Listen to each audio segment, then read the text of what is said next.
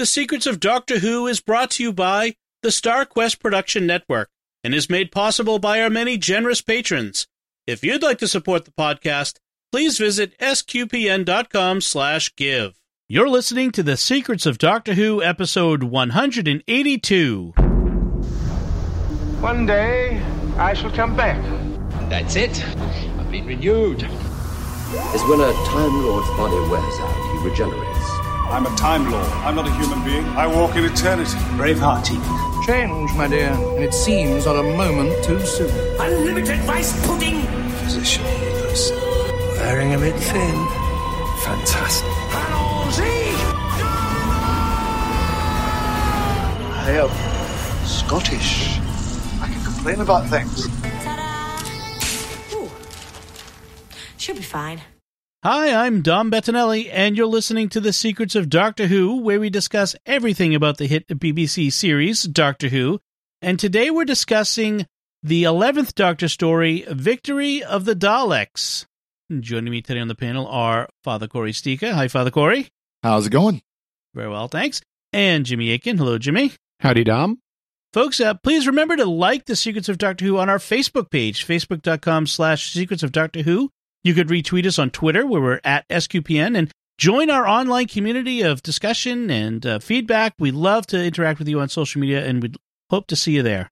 So this is the third of the episodes in the 11th Doctor series of seasons, and it aired in 2010, April of 2010. And we have Amy Pond as his companion. Rory hasn't shown up yet. He's coming soon, but so far he's not a companion yet. We've seen right. Him. Yeah, yes, I'm sorry. Yes, he's not a regular yet with them. And this episode follows on directly from the prior episode where they got a call at the end of The Beast Below. They got a call on the TARDIS phone from Winston Churchill telling the Doctor, "I need you to come and help me. You know, Watson, I need you." And yeah. So they make their way to World War II London. But they show up a month late. So it's like, we have improvement. When the Ninth Doctor and Rose showed back up, it was a whole year late. So we've improved by a factor of 12. He does make some excuse about it being a Type 40 TARDIS and being notoriously finicky or something. Now, from just an overall standpoint, this feels a little bit like a revisitation of the Daleks Take Manhattan, or Daleks in Manhattan, in one sense. It involves the last of the Daleks in the universe desperately trying to rebuild the Dalek race in a famous period from Earth's recent past. And I think this is more successful than that because that Dalek human hybrid thing totally didn't work for me at all. No. And the new order Daleks also don't work for me, but they don't work for me less than the human Dalek hybrid. I thought you were going to mention a different episode, Power of the Daleks. Power of the Daleks was the first adventure of the Second Doctor, and it also involved a newly regenerated Doctor dealing with the Daleks in a situation where the Daleks were in a subservient role. Oh yeah, forgot about that one. And so in that, the Daleks had infiltrated a human colony and were pretending to be servants. And we had the line, "I am your servant," which they deliberately call back here with, "I am your soldier." Yes, that's true. And a number of years ago, I heard a podcast reviewing Victory of the Daleks saying this is probably as close as I'm ever going to get to seeing Power of the Daleks. But now we have the animation of Power of the Daleks, so you can see it with a much better vision. It's not the original, but it's much closer to the original than what was available at the time. Right. That's true. That's true. This is one of these episodes where it's kind of mixed for me because, of course, it's a Dalek episode that should have been a straight historical. Yes. In my opinion, I think it would have been a much more entertaining straight historical than it was a Dalek story because of the one major character that we haven't mentioned yet. Winston Churchill. Yeah, that's true. I would love to see that. And maybe, obviously, the Winston Churchill and the Doctor know each other. So I would love to see a straight historical with the Doctor and Winston Churchill getting on and doing something doctor-y. Especially in the middle of the London Blitz. I mean, this is as safe as it gets around the Doctor, as he says. This is as safe as it gets around me in a bunker in the middle of the London Blitz. That's about the safest you're going to be. Right. And they're in Churchill's Cabinet War Rooms, which is actually a place you can go visit. Father Chip Hines, who's a friend of ours and on the board of SQPN, he went to England a few years ago and went and visited Churchill's Cabinet War Rooms, and he said it's quite impressive. It's right there in the middle of London. And so we have this recreation of it. And he did basically run the war from this underground bunker. They're in a he was sheltering in place.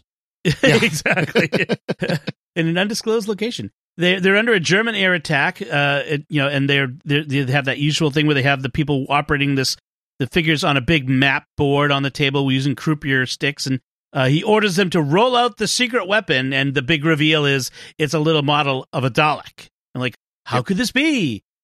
So that then after the opening credits, we have the TARDIS arriving. We have this moment that gets we revisit this at the end. Apparently, Churchill is constantly trying to get a TARDIS key off of the Doctor, and the Doctor is always refusing. And he's also, like, even though he knows the Doctor and he knows about regeneration, because he says to Matt Smith, oh, you've changed your face again. Yep. He's also contemplating taking the TARDIS by force, so he's got a squad of squaddies there ready to try to seize control of the TARDIS, but of course he doesn't. Right. Yep. I'd like to see you try, as the Doctor says. One little note, historical note. As we see them walking through the corridors with Churchill, you hear lots of background noise, phones ringing, typewriters going, people talking. In reality, I think this is a kind of a cool little historical trivial note. Churchill had a special silent typewriter created for the bunker because he couldn't stand the constant noise of typewriters. The clacking. Yeah, because this would have probably still been manual typewriters. I don't think the electric typewriter was really developed. So it would. If you've ever used a manual typewriter, it really is clack, clack, clack, clack, clack constantly. Yes. So I like that. I like the fact to imagine that Churchill had misophonia too, and he had the wherewithal to have a silent typewriter created. But anyway, I just thought that was a fun little note. Churchill tells the Doctor, Britain has its back to the wall, and they expect invasion any day. So I will grasp on anything that will give us an advantage, and then makes a reference to something called the Ironsides Project. And the Doctor's a bit baffled here, and so they get to go up to the roof of wherever the building is that they're underneath and see it. Amy gets to see London in the Blitz, and it's interesting to see Amy's reaction. Up to this point, she's been so excited. I'm meeting Winston Churchill. It's World War II. It's so exciting. But when she gets to the roof and sees London under the damage from the Blitz in the daytime, she gets very somber, and I think that's a real appropriate reaction. I like that the character has that moment where this is bad. It's not in history. Yeah, and it is a nice moment psychologically, because it's easy to think, being someone who hasn't been in a war but having known about all this stuff, it's like, oh, it would be so exciting to see that, and then you see it, and it's like, wow, this is much worse than I imagined. That's a very psychological human reaction. Also, World War II, and I don't know that most of our listeners are Americans. I don't know how much Americans appreciate the role of World War II in British history, because they could have lost. I mean, over here in America, we were never really going to be taken over by Hitler or the Japanese. Not anytime soon, anyway. Yes. And, I mean, it would be a long time before we would be under threat. But Hitler had the plan to invade England. They suffered a crushing defeat and barely got out at Dunkirk. And if we hadn't entered the war, the Americans hadn't entered the war, things could have gone very, very, very badly for Britain. Right. And so World War II is a pivotal thing in the British psyche for the mid-20th century. It really cast a shadow over, how people thought about that time period for the rest of the 20th century, and even today for people who are old enough to have grown up in that time period. Wow. So it's a very somber, very powerful event in British memory, and it has to be treated respectfully. There have been British politicians who have not given sufficient respect to what happened in Britain, and it has gone very badly for those politicians. Mm-hmm. Yep. So there's deep feeling about World War II in England, even deeper than here in America. And so, of course, the Doctor is respectful and Amy is respectful, and that's entirely appropriate and as it should be. And I can't help thinking how that reflects unfavorably on what has happened to the show since, because since Matt Smith was being respectful about World War II, we have had Peter Capaldi's insane rantings about soldiers and war, and we even have some from Matt Smith and Jodie Whittaker and all this anti-violence, anti-war messaging, and it's like, you know, where the rubber meets the road is stuff like World War II. Yeah. You don't dare be disrespectful of that, and you ought to show the same respect for other situations where conflict is necessary, and it shows the silliness and the unseriousness of the show's moral treatment of the use of force in later seasons. I think that part of the problem is we've hit that point now where living memory of World War II is almost faded. It's still around. There's still, you know, we still have, like, there's still people who are veterans of the war that are still alive, although very, very few. I know, I think here in our little town where we had, you know, there would have been dozens out of the 2,000 people here who were World War II vets. I think there's only like 2 or 3 that are still alive. Yeah.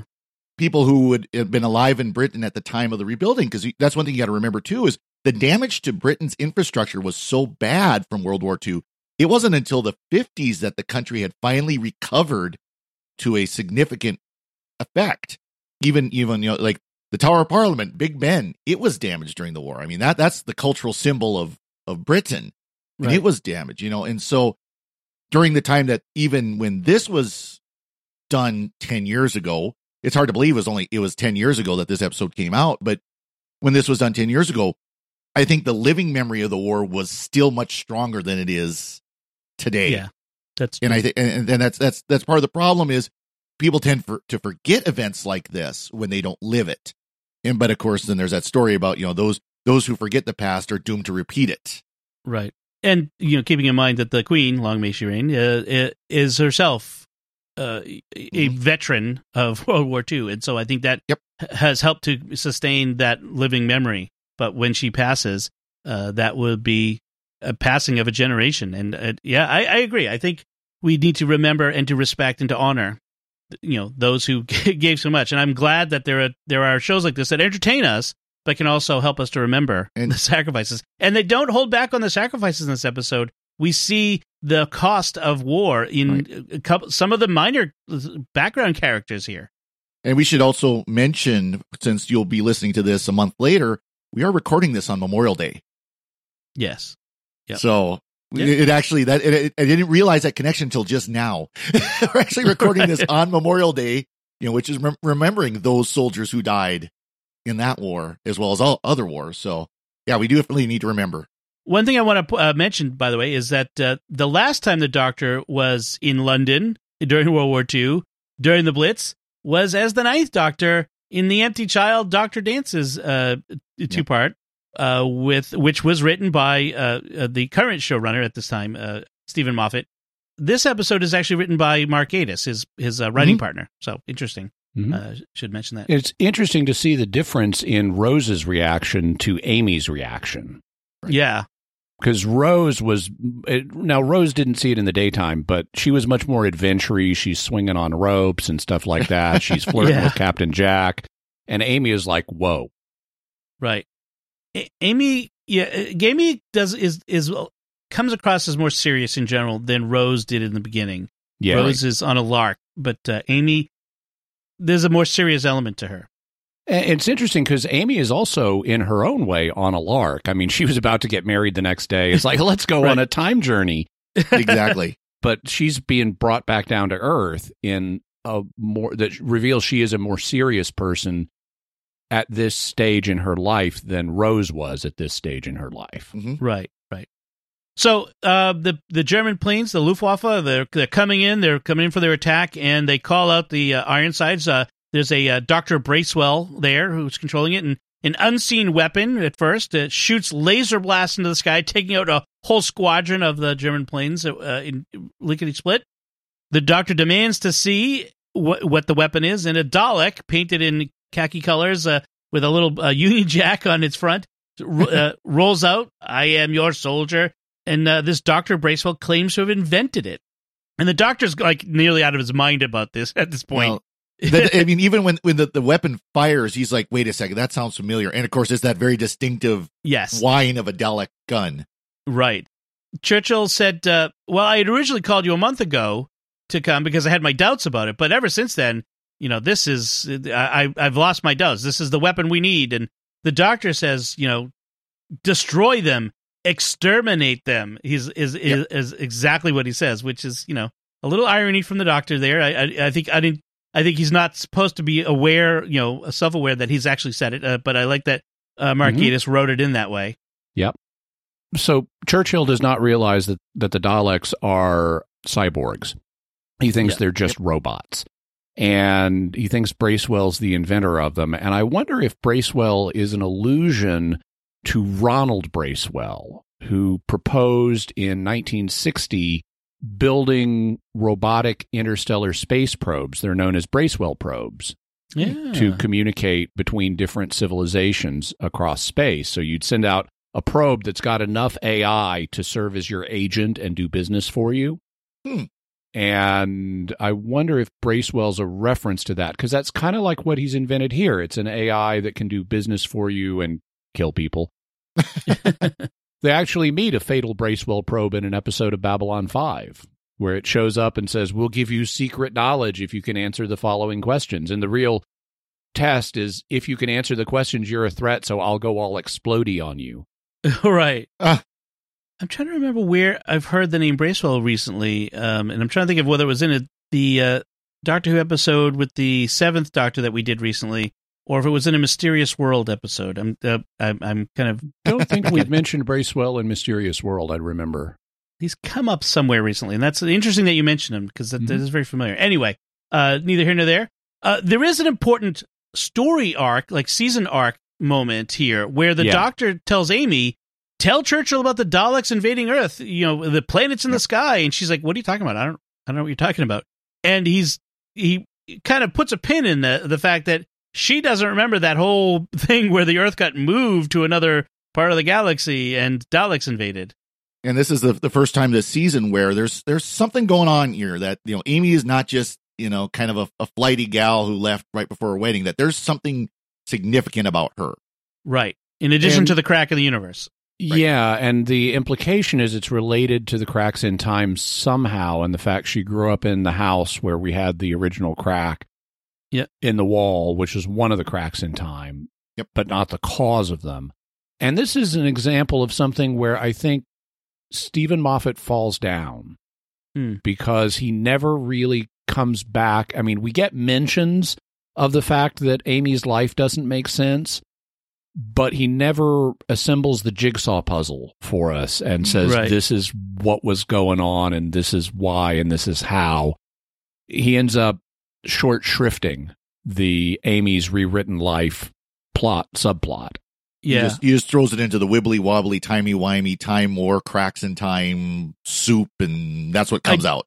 I do recall when I was watching this, when we kind of get that hand-wavy moment where suddenly everything is... like, he fixes everything, and I'm like, well, wait, what was going on with Amy? Like, why is it okay now? Like, I do remember that. They kind of just drop it. Yeah. Back in this episode, though, we now shift, since Amy can't help the Doctor convince Churchill the Daleks should not be used, now it falls to him to prove that they're evil.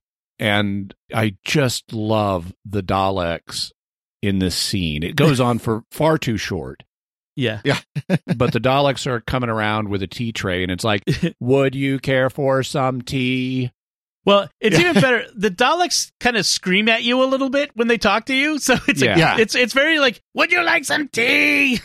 Like, like, no thanks. Meanwhile, since Dr. Bracewell is a Scottish man from Paisley, we have some Scottish bonding going on between Amy and Bracewell. Yep. And I like how the Doctor thinks that Bracewell has cut a deal with the Daleks, because he's thinking, you didn't invent them. They exist independently of you. Therefore, you must be in league with them. And he's trying to turn Bracewell by saying, I don't know what they've promised you, but this is not going to work out. And that makes so much sense based on the Doctor's previous interactions with the Daleks, that they have gone to humans and promised them something, and it has not gone well for the humans in the end, because, you know, the Daleks are scorpions. They can't stop themselves from stinging in the end. Mm-hmm. And so he's talking eminent sense to Bracewell, but he doesn't realize the situation he's in. And so he then turns, when Bracewell doesn't respond, he turns and physically attacks a Dalek. You know, he's like, he's doing an Ace thing where he's beating on it with a giant wrench instead of a baseball bat. And I love the Dalek's reaction as he's doing it. The Dalek is, you do not require tea. Well, there is a couple interesting moments before that. I want to point out, like, at one point, the Doctor confronts the Dalek and says, you know who I am, you always know. And the Dalek responds, your identity is unknown. And we find out later, this is a key moment. Yeah. The Dalek is trying to get the Doctor to say something very specific here, but Bracewell intervenes and stops him. Mm-hmm. Churchill also has a great moment here where he's telling the Doctor, like, I don't care where they come from. They're going to save us.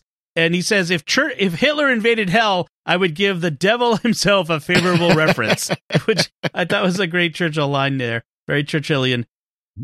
But yeah, you're right. The Doctor goes off the rails a bit and starts whanging off with a giant wrench on the Dalek, and the Dalek is, please desist from striking me. I am your soldier. Yeah, and the Doctor says, "You are my enemy, and I am yours. You are everything I despise." And he you know, says, "I am the Doctor." And at this point, the Dalek says something. The testimony received, or we've received the Doctor's testimony. You missed the point of that testimony, though. It's, I am the Doctor, and you are a Dalek. Oh, right, and right. You are the Dalek is the key of the testimony, that the Doctor is testifying. This is a Dalek in front of me. Right. Both parts are essential. Yes. And so at this point, they transmit to a hidden ship behind the moon, where a Dalek there activates something. He calls a progenitor. And back on Earth, the Daleks are like, okay, we're no longer your soldier. They start killing the Marines and reveal that Bracewell is a robot created by the Daleks, which throws it for a loop. The reveal on that is great, because Bracewell, now that the Daleks are no longer obeying anything, by the way, we're at the 12-minute mark where we have this reveal. Yep, the Daleks as your soldier thing went on way too short. Yeah, that should have gone on for another 10 minutes, because we're still really early in the episode. But for the reveal, now that the Daleks are no longer obeying, Bracewell is alarmed, and he's like, you've got to obey. I created you. At which point the Dalek says, no, we created you. And that's the reveal. He's a robot. And then blasts his hand off and reveals. Yeah. I got to say, when I first watched that was a surprise to me. I didn't catch that until then. That was a good good gimmick. You've got the parallel between with Bracewell and the Dalek and Davros in Genesis of the Dalek. You know, I created you. Well, we just took over from you. Right. Mm-hmm. We're in control now. Also, it reveals the problem with what the Doctor has been assuming about Bracewell, that he's a human in league with the Daleks because they promised him something. No, he sincerely believes he's their creator. He just doesn't realize he's not. Yeah, exactly. And the Daleks chant victory and then transmat away to their ship. And the Doctor takes off in the TARDIS without Amy. He realizes that their plan was to get him, to maneuver him into saying what he did. And so he runs to the TARDIS, Amy in tow, and leaves her behind. You're safer here than coming with me, which, you know, these are early days as the companion. And the Doctor tends to kind of, at least in New Who, tends to leave his companions behind in dangerous situations. If you notice, if eventually Amy becomes almost a second Doctor, but she's not there yet. That eventually changes. Yep. He does think to take a Jamie Dodger with him, though. Yes, and this is good. On the Dalek ship, the TARDIS appears, and the Doctor uses that jammy dodger as a fake self-destruct button to buy himself time, and tells him, "Don't you dare scan it." Yeah. By the way, if you've never had one, those are awesome cookies. Yeah, that's one thing Britain does well: are great desserts. Jelly babies and jammy dodgers, great desserts. I was going to say, for listeners who are American may not know what a jammy dodger is. It's a cookie or biscuit, as they call it in England, that has a dab of jam in the middle of it. So it looks, it can, if you don't look at it close, look like a little circular device with a button on it. Yep. And so he uses it, pretending it's a self-destruct device for the TARDIS, to bluff the Daleks into complying for a time. In the most recent season of the 13th Doctor, I remember seeing a YouTube video from the Doctor Who channel where they went all on and on about how Jodie Whittaker and the rest of the cast are like crazy about jammy dodgers on set, and it just I remember that. I have to find that, but that was pretty funny. I think Jodie Whittaker's TARDIS has a jammy dodger dispenser, doesn't it? Yes, that was part of that. Yeah, that's right. They put one in for her. So.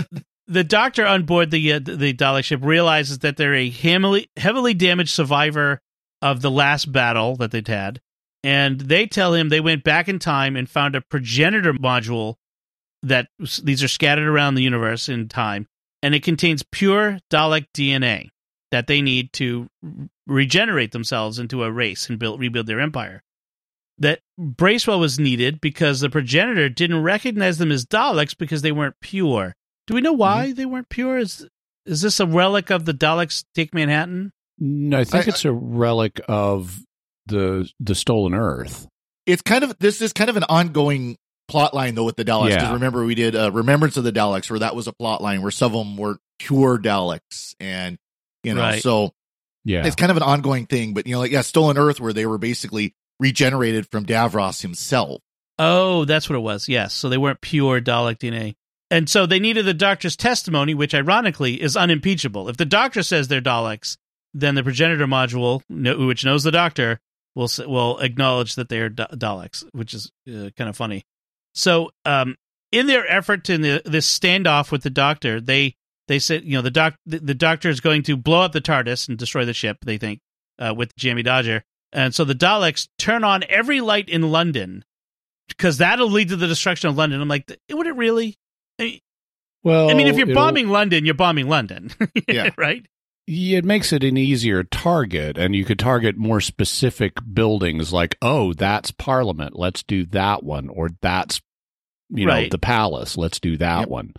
Yeah, it's not like the Germans didn't know exactly where London was. They knew they were hitting London, but like Jimmy said, it's when you're up there, say, 5, 6, 7,000 feet above the ground, and the ground's completely dark, you can't pick out targets like the palace and things like that. But the point being, it wasn't as dire a circumstance as they made it out to be. I don't know that if you can target where the Queen is right now, that's pretty dire. Well, I'm going to guess she's not hiding in Buckingham Palace. At the time, I don't know. I mean, she may have been stayed behind for morale purposes. The king, by the way, but yes. Oh, king, yeah, sorry. I don't know. I just feel like it's not as big a deal. Overselling this. My problem with it is the Doctor misses a trick here because he's holding what he's convinced them is a self-destruct button for the TARDIS. It's like, if I blow up the TARDIS, your ship blows up and all the lights go out again. You haven't incentivized me at all. Right. Exactly. So, meanwhile, Amy is trying to figure out how to take the fight to the Daleks. Like, we have to get up there and help the Doctor. And so she thinks of Bracewell's inventions, and so they get to work on that. He mentioned several earlier, including gravity bubbles. Yes, and we'll come back to that. But on the ship, the DNA reconstruction is... So we're going back and forth. The DNA construction is complete. And a group of new multicolored Daleks. They come in colors now.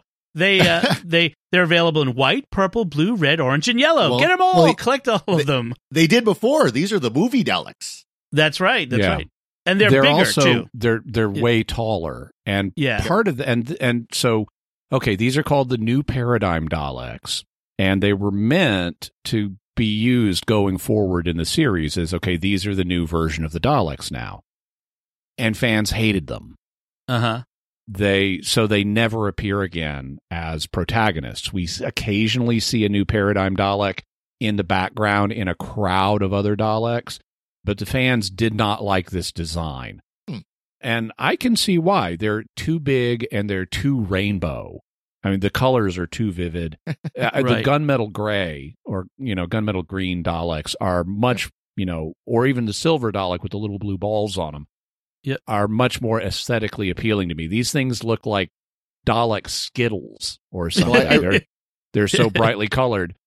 And they're huge because they're designed to have their eye stalk not at the level of Billy Piper, but at the level of Karen Gillian. Yes. And she's tall. So these Daleks are preternaturally tall compared to what we're used to. And between those two changes, fans just didn't like them. Well, I had to laugh because I wrote down, Technicolor Daleks. Because, of course, that's why they were all the multicolor back in the 60s. But I do think that the height difference makes an effective message, though, of, the old Daleks, quote unquote, are the ones that aren't pure. And so they're smaller. They're, not as strong. And then you get the big ones that are bright and big and they barely fit. And, it looks like they're just barely scraping the surface or the ceiling of the ship and everything. And, so I think it gives kind of an effect there. Like they're trying to say that these are the racially pure Daleks, which would fit with the Dalek mindset. And we even have a really close, this is a really on the nose line where as the New Paradigm Daleks roll out, we have the other Daleks saying that this is the resurrection of the master race. Right. Yep. And it's like, okay, given that the Daleks are inspired by the Nazis, that's a pretty on the nose line. Yep. I also then love what happens with the existing Daleks, because since they're racially inferior, they need to be destroyed. And so and they're happy to do it. With that. They're fine being destroyed by the more racially pure Daleks. So it's like they immediately get disintegrated and they're happy about that. Yeah, they're like, you must destroy us. Okay. We're told that the new Daleks are paradigms. They're now divided by function. Scientist, strategist, drone, eternal, and supreme. And I'm kind of curious, I get scientist, strategist, and drone. That makes sense. Supreme is the leader. Eternal is a little bit baffling. I'm not sure what that's about. But yeah, this was in secondary stuff where these different categories were introduced. I mean, it's not in any of the dialogue in the episode. But no, it is. Was in, it is. It is? The white Dalek tells the doctor, scientist, strategist, drone, eternal, and the supreme. And the doctor says, which would you be? I'm guessing you'd be the supreme. You have a nice paint job. So okay, yeah. I missed that line. Yeah. But the speculation in background material is that the eternal one would have been a time traveler or something like that. Gotcha. That would be probably a built-in time circuit or something. Meanwhile, Churchill and Amy have to talk down Bracewell from destroying himself, which, he has a bit of an existential problem going there.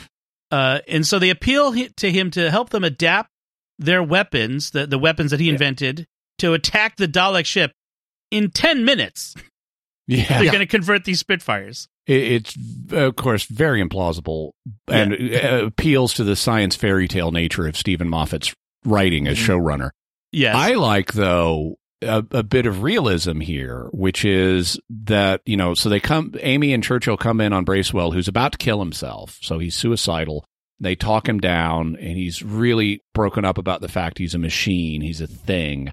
He's not a man. And Churchill does not care that he is a machine. His question is, whose side are you on?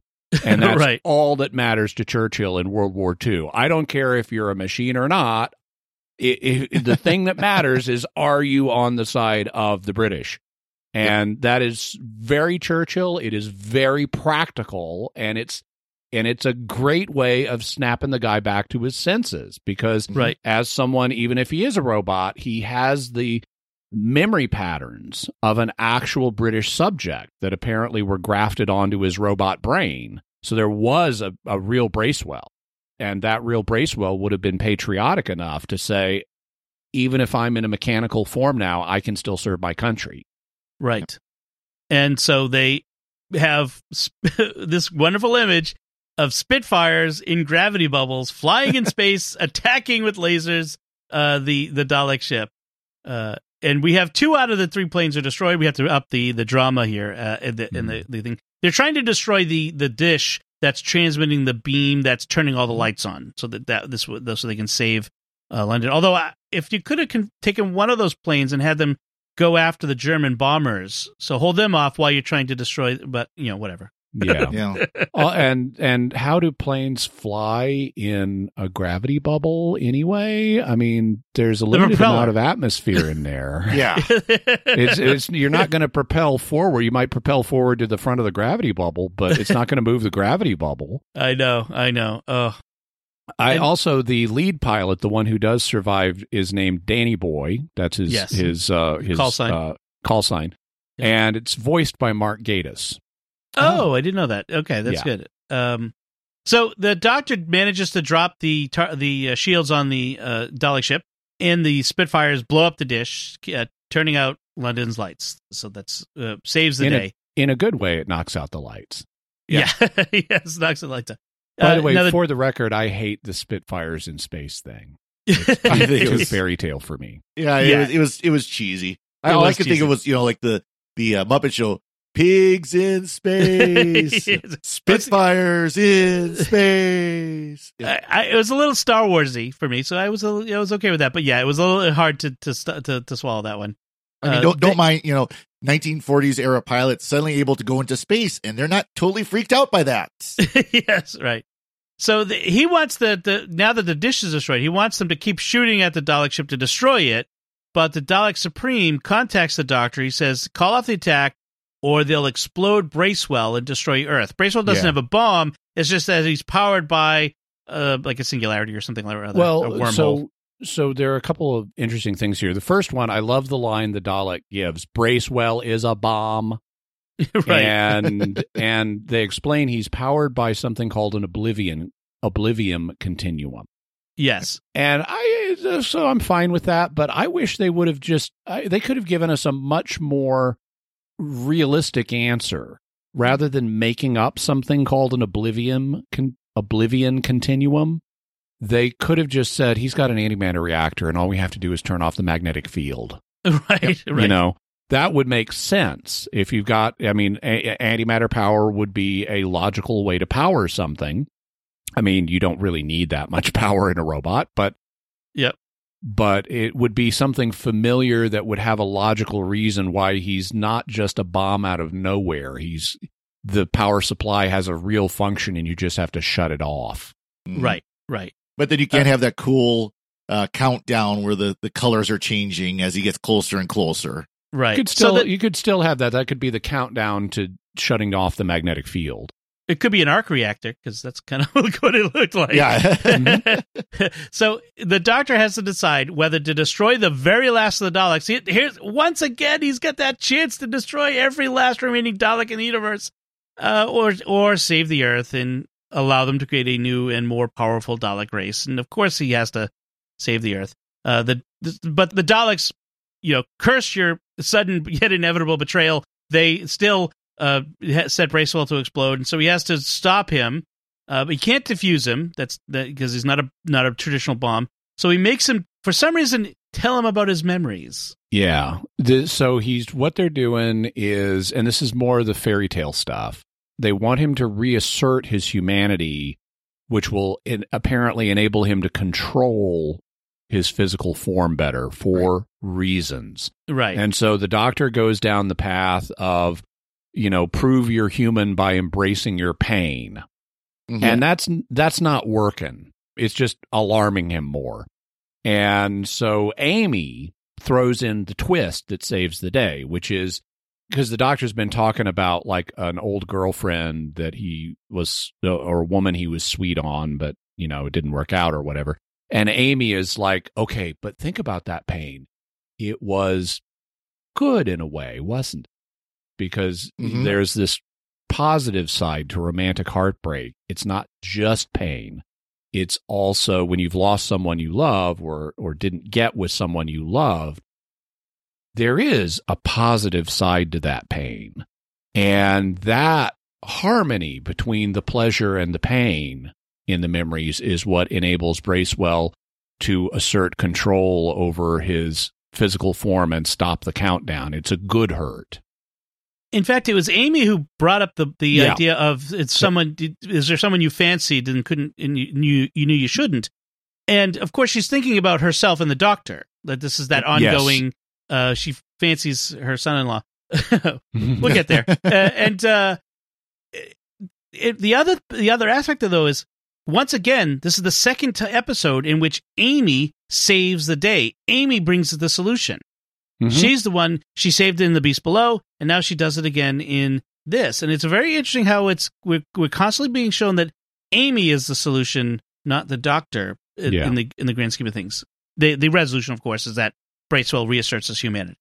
Yeah, and there is, though, another solution that's even simpler that they could have done and don't, which is put the bomb in the TARDIS, take it elsewhere, and throw it into space. Right. Yeah. And we don't even have TARDIS separation preventing that. The doctor has just been using the TARDIS to hop up and down from the Dalek mothership. Right. And Bracewell is, for all that he has, human feelings and all, he's still just a machine. He's not, mm-hmm. he's not a person. So, but, we go with it. Don't try to talk to the bomb. Don't be a shizno. Just take the bomb and get rid of it. Right. Or as Amy says, cut the red wire. The Daleks, realize they've somehow lost this time again, as they always do, and so they jump away through time. And the Doctor's despondent at first that they got away, until he's had to be reminded that he's saved the Earth. So then we tie up the story. The Doctor tells Churchill the world doesn't need the Doctor to stick around and to win the war, because from Churchill's point of view, is like, okay, now stay here and stop this amazing devastation where millions will die. He's like, no, you've got it. You guys will take care of it. As they say goodbye, he gives the doctor a hug and lifts the doctor's TARDIS key, because Churchill is a pickpocket. And Amy gets it back from him. Yeah, she says, oi, Churchill boy, and makes him give it back. Also, we have, just before this, we have one of the staffers in the Cabinet War Rooms is seen weeping. Her name is Breen. Yep. And apparently it's her homeworld is much milder than you've been led to believe. But despite that fact, Breen's significant young man has been shot down over the channel. Yep. And for once, Stephen Moffat doesn't walk back that death.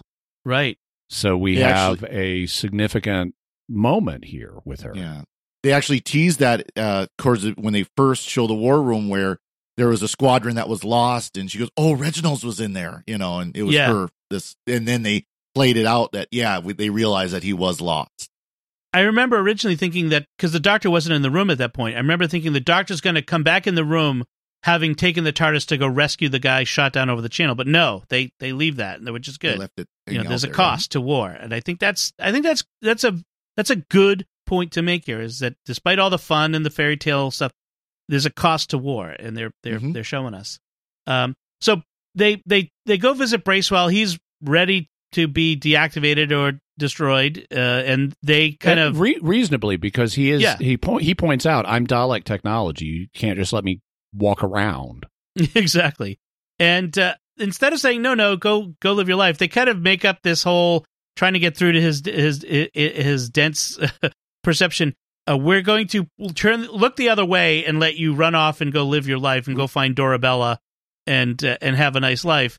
He finally gets it, but I love that where they're going, oh yeah, we got the thing to do. It's going to take 15 minutes, maybe 20, maybe. And Amy looks at the doctor's like, for a robot, he's pretty dense. For a Dalek, he's pretty dense. Yeah, right. But he finally gets it, and then we have that classic line, "Come along, Pond," as the doctor takes her with him. And as they're about to leave, get in the TARDIS, they have this discussion, and he recalls this important point from before, that she doesn't remember the Daleks, and this is something to be worried about. And so we'll presumably be following up on that. And then as the TARDIS dematerializes, we see on the wall behind them in the filing room the crack in time once again. Which are all shaped the same and look like a smile, kind of. Yeah, mm-hmm. They're very sinister. They're very clever that they use that shape. It's a like sort of a crooked smile, sinister smile. So, Father Corey, any final notes on this episode? Just one quick thing, of course, that the Doctor couldn't face off Hitler now because he will later. Yes, later season. Mm-hmm. So and Churchill will be back. Yep, with Amy. Yep. And Jimmy. And in fact, Churchill's going to be back later this season, as will Bracewell.